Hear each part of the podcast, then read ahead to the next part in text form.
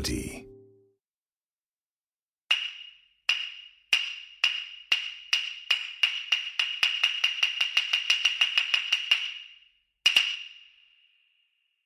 運命を変える占い皆さんは運命という言葉を信じますか？この世に生み落とされたその日から決まっている人生の道筋科学の発達した今でさえどこかで信じられているのだから昔の人々はさらに運命という言葉をとても大事に考えていました。その運命を知り少しでも良い方向に向ける方法が占い。江戸時代は日本独自の占いが発展した時代。中でも天元術がとても流行しました。もともとは中国がルーツですがまとめたのは天海上人。生年月日や干支。人相からその人の一生の運命を占う方法です。ですがそうして知った運命をただ受け入れるのでは江戸っ子らしくありません。天元術で占った運命を変えるための占いが多く登場しました。例えば法漢学。これは現在よく知られている法医学のルーツで好きな人と出会えるのはいつ？どこに行けば願いを達成できる？などとても具体的な答えを出してくれる占いです。投球術。という占いは天元術に反してできたもの。もしも人生が授けられた運命のままであるなら向上や発展は望みがたい。むしろ進んで精神の修行をすることで人それぞれの本来の性能を発揮し運命を改善するべきである。という考え。運命をどうすれば変えられるのかを考えていたんですね。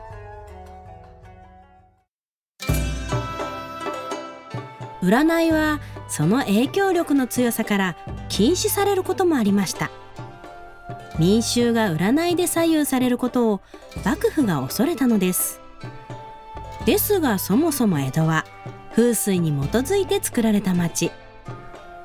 その力を最も信じていたのは幕府だったかもしれません。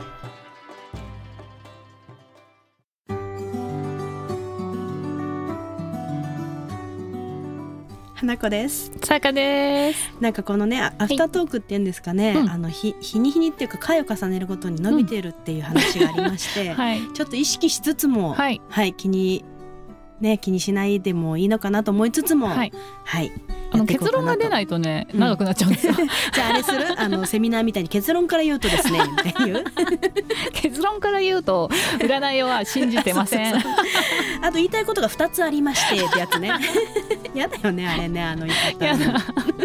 えっと占いですって。そう花ちゃんはどうですか？占いはなんかあんまり占いの話を2人でしたことないなと思うんですけど、はい。なんか信じてなさそうというか あんま興味なさそうみたいなところもあり一度はちょっと話してみたいなという、ええええ。うん、全然興味がなくてそうだよね。そうなんですよ、あうん。の全く信じてないんですよ。そうだよね。同類だもんね、うんうんうん。あの私と同類だろうなね、そう信じてないんですようん。ね、なんかこう人に聞くもんでもないでしょ自分の運命と思っちゃったりとか。と思うんですが、はい。なんかこの科学の発展している世の中でもやっぱり好きな人は好きで好きっていうのかな、なんだろうね。なんでしょうね、うん。でもあのーちょっとまあ軽くライトにねあの信じるならいいんですけども、うん。あのー思いっきり傾いちゃってる方もいるじゃないですか。まあね、うん。あの結構お金使っちゃったりとかね、でもまあライトにしても、うん、なんかなんぞやって思う思うんですよそうなんですよね。占いとは。そうなんですよ。ねだってさでそれこそ雑誌の後ろのさペうん。ージのさ、うん何座みたいなのってさ、うん。えこんなにみんなこれですか？みたいに思いません？あの星座にしてみたらもう人類を12種類に分け、うん。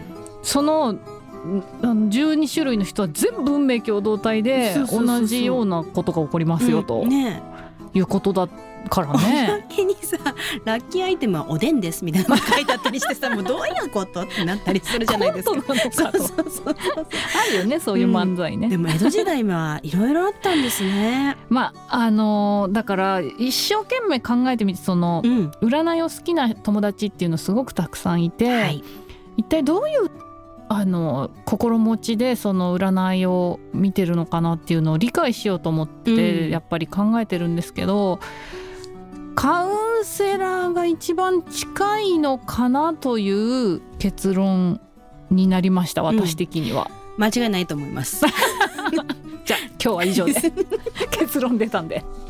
絶対そうですよ。やっぱり、あのね迷ってる時にうん何か一筋道筋を立ててもらいたいからっていうのがあるんだろうなっていう。結局この世から占いがなくなっても占いが好きな人は、えー、とだ誰かしらに相談するタイプってことかな。そうですねと思いますね。割とそういう方々って、あの推しのアイドルがいたりとか推しがいたりとかなんかね何かこう別のものにこう自分を投影するの投影したりっていうことが多いなというふうには思ったりしてます。なんかあのなんだろうな。自分のことをそんなにもしかしたら考えないのかすごく考えるのか分かんないんだけど、うん。知ってるんだよね私とか多分その。それが合ってるかどうか分かんないけど自分のこと知ってるしって思っちゃうの。うん。で、なんかあんまりその人に占ってもらわなくても、うん。なんかわわざわざ自分のことをそうね。聞きに行くのってなんか変だなみたいな。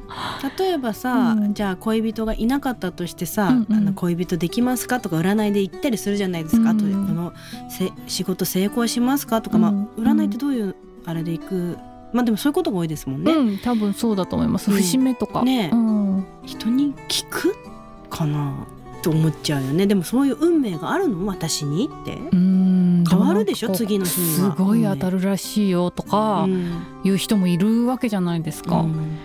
当たるってって思うよね。だじゃあ知ってるってことじゃん自分のことってなりますよね。そうだよね、見てもらったことってなんかこの仕事してると結構占い師さんとか遭遇するじゃないですか。そうそう有名なあの方にあありましたけど、うん、ピあンピンねとこなかった、あの上手だな言葉遣いがとかあのこの言葉言ったらそれ半それはちそれはこうですねって言い換えてるだけだなとか思いました。そうそうそうそうあのあるよね、うん。あの多分その術が。そう術術、うん。でもまあすごいいろいろね。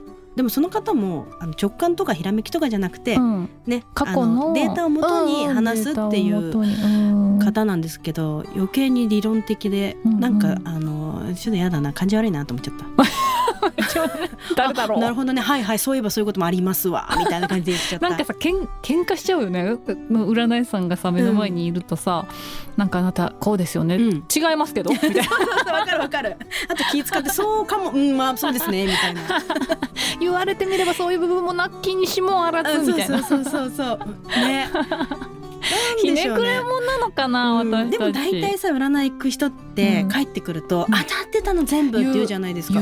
あれって何？クイズ番組なわけじゃん 占いって。だってさその先のさことを話しに行くんじゃないの？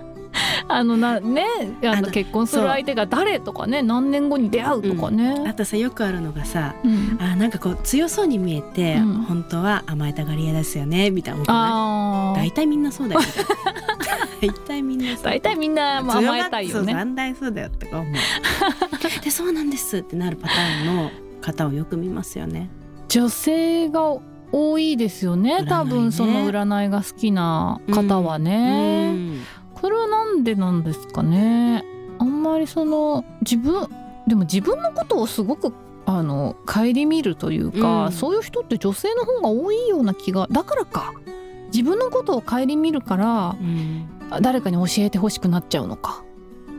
そうね。あとすごい自己肯定感低い女性多いから自分でやっぱジャッジできないんじゃない？自分のことを、うん、ああのジャッジしたところでこれこのジャッジ合ってるかどうかも分かんないからうん。行くんじゃない？占いに。なるほどね、こうん。肯定してほしいのか。肯定とか、うん。あの合ってるかどうか確認を他の人にあの正解を出してほしいっていうか、うんうんうんいうところでが知らない人にさあなた頑張ってますよって言われてさそれであのやよかったって思えるのかな？知らんのに。私のこと何も、本当にだからさやか占いとかのがよっぽど信用できる。ちょっと待って何？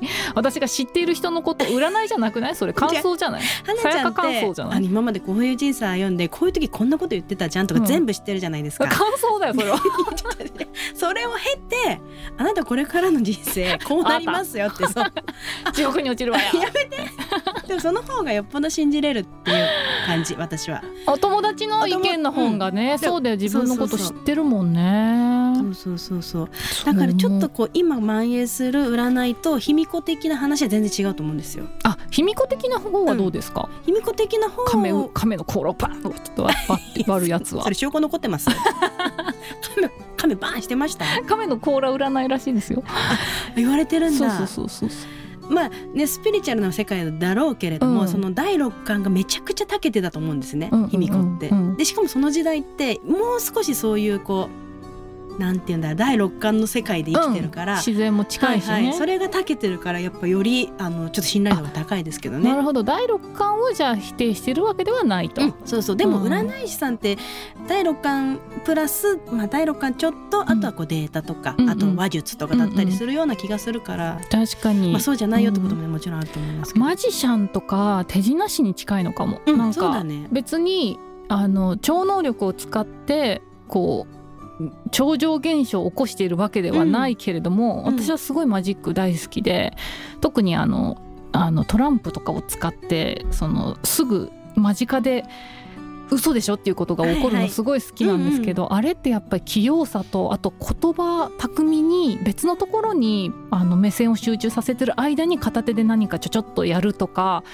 技術だと思うんですよねあれってま。さにそうですよ、うんそのマジシャンが占い師超能力者が卑弥呼ですなる 卑弥呼また出てきた。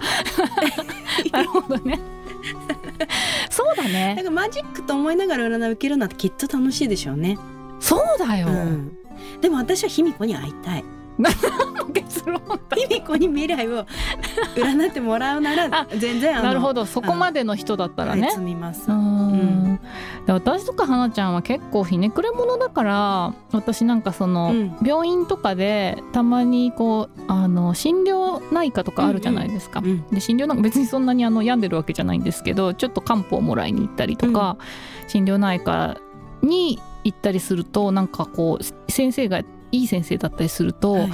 なんか無駄に励ましてくるんですよ。うん。別になんかそんなあの心の病で言ってるわけじゃなくてただ疲れやすいとかで言ってるだけでも、なんか本当に岡本さんはあ頑張ってますもんねとか言ってでなんかあのお子育てもしてん。なんか仕事もして、うん。なんか本当にあのいつもおお疲れ様ですみたいな言ってくれるんだけど、私すごいね腹が立っちゃうんだよね。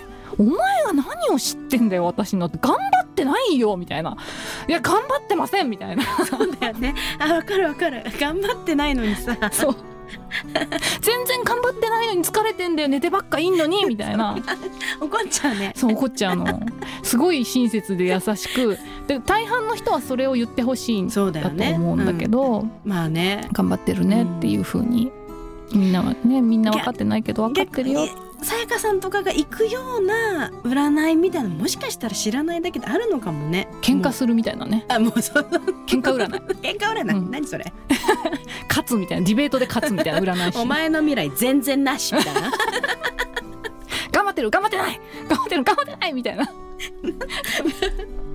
いやとにかく向いてないよこの二人は。占い占いのタイプではないね。でも占いのね面白さを教えてもらえる人、あそう一つそれびっくりしたのが占い師さんのすごい儲かってんじゃないかと思ったら、2 3 0 0万円なんですって平均年収って。年収とかで 出るんだ占い師さんって。だから意外にフリーランスかな、ね。うん。副職とかそうなのかな。なのかな。